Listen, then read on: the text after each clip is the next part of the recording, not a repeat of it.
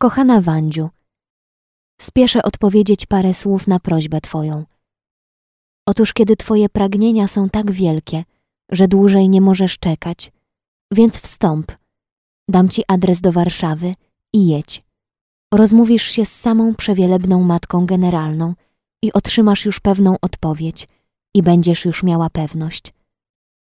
Jeżeli byś nie zastała przewielebnej matki generalnej, to porozmawiasz z matką Józefą albo z matką Małgorzatą. Polecam ci, abyś w rozmowie z wymienionymi matkami była szczera i prosta, jak jesteś wobec Pana Jezusa. Pełna szczerości i prostoty. To jest powiedz szczerze o swoich gorących pragnieniach i o tym, że byłaś chora, nic nie tając, bo ta nieszczerość nie podobałaby się Bogu. Nie zrażaj się trudnościami, które będą się piętrzyć przed Tobą. Z Bogiem zwyciężysz.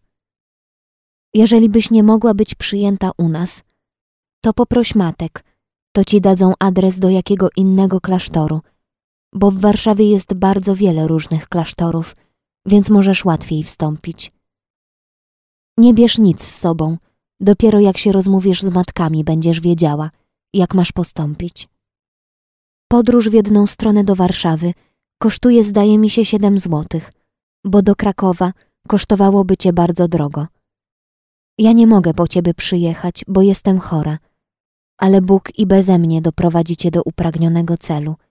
Miej tylko wielką cierpliwość. Bardzo cię proszę, odpisz mi, jak zrobiłaś i jaką otrzymałaś odpowiedź. Ja będę się wiele modlić, aby się okazała wola Boża. Daję ci dokładny adres do Warszawy, do naszego klasztoru. Warszawa, ulica Żytnia 3 przez 9, siostry Matki Bożej Miłosierdzia, Magdalenki. Więc masz tu dokładny adres. Siostra Faustyna.